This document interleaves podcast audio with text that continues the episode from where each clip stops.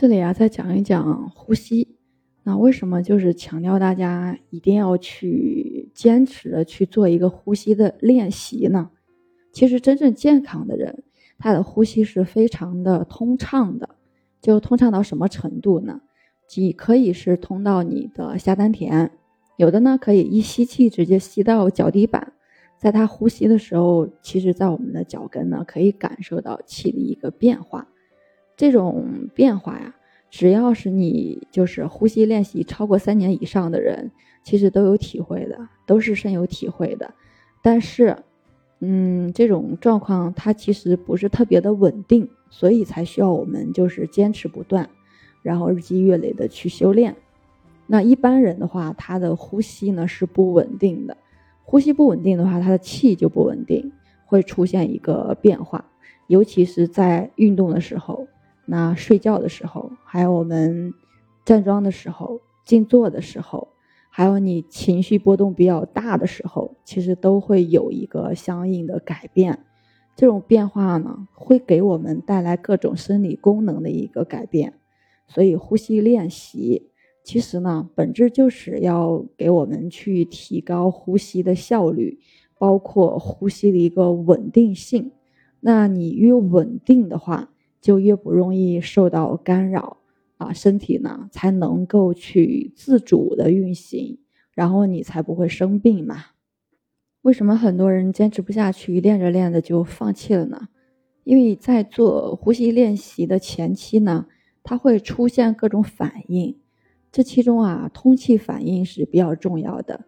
有的是脚上通气，有的在手上手掌通气，那还有是后腰在通气，然后还有的头顶在通气，其实都是很正常的。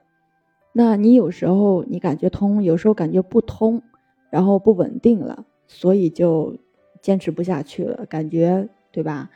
练可练可不练。其实我们要做的是什么呀？做的是让我们这种练呼吸的时候，这种通气的这个状态呀，成为一种常态，并且呢，持续的练，让它能够稳定下来，这才是我们需要精进的地方。你确保在你的各种状态下，身体必须是通透的。但凡是生病啊，大部分其实是因为呼吸不通了。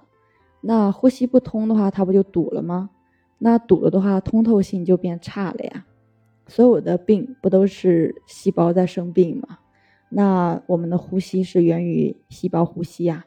正常细胞每天都会开合几次，那细胞生病开合异常了，那我们的通透性改变了，就是不是就引起了一个人体的生病啊？还有一个呼吸的改变啊？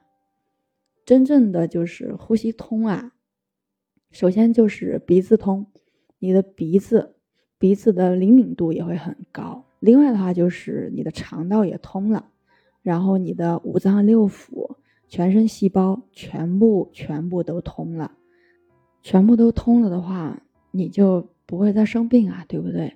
所以我们需要长期的不间断的去做一个呼吸练习，哪怕你。就是隔三差五去打坐站桩，但是呼吸练习不能落下。记住啊，呼吸练习真的不能停下来，一定要时时刻刻的去练。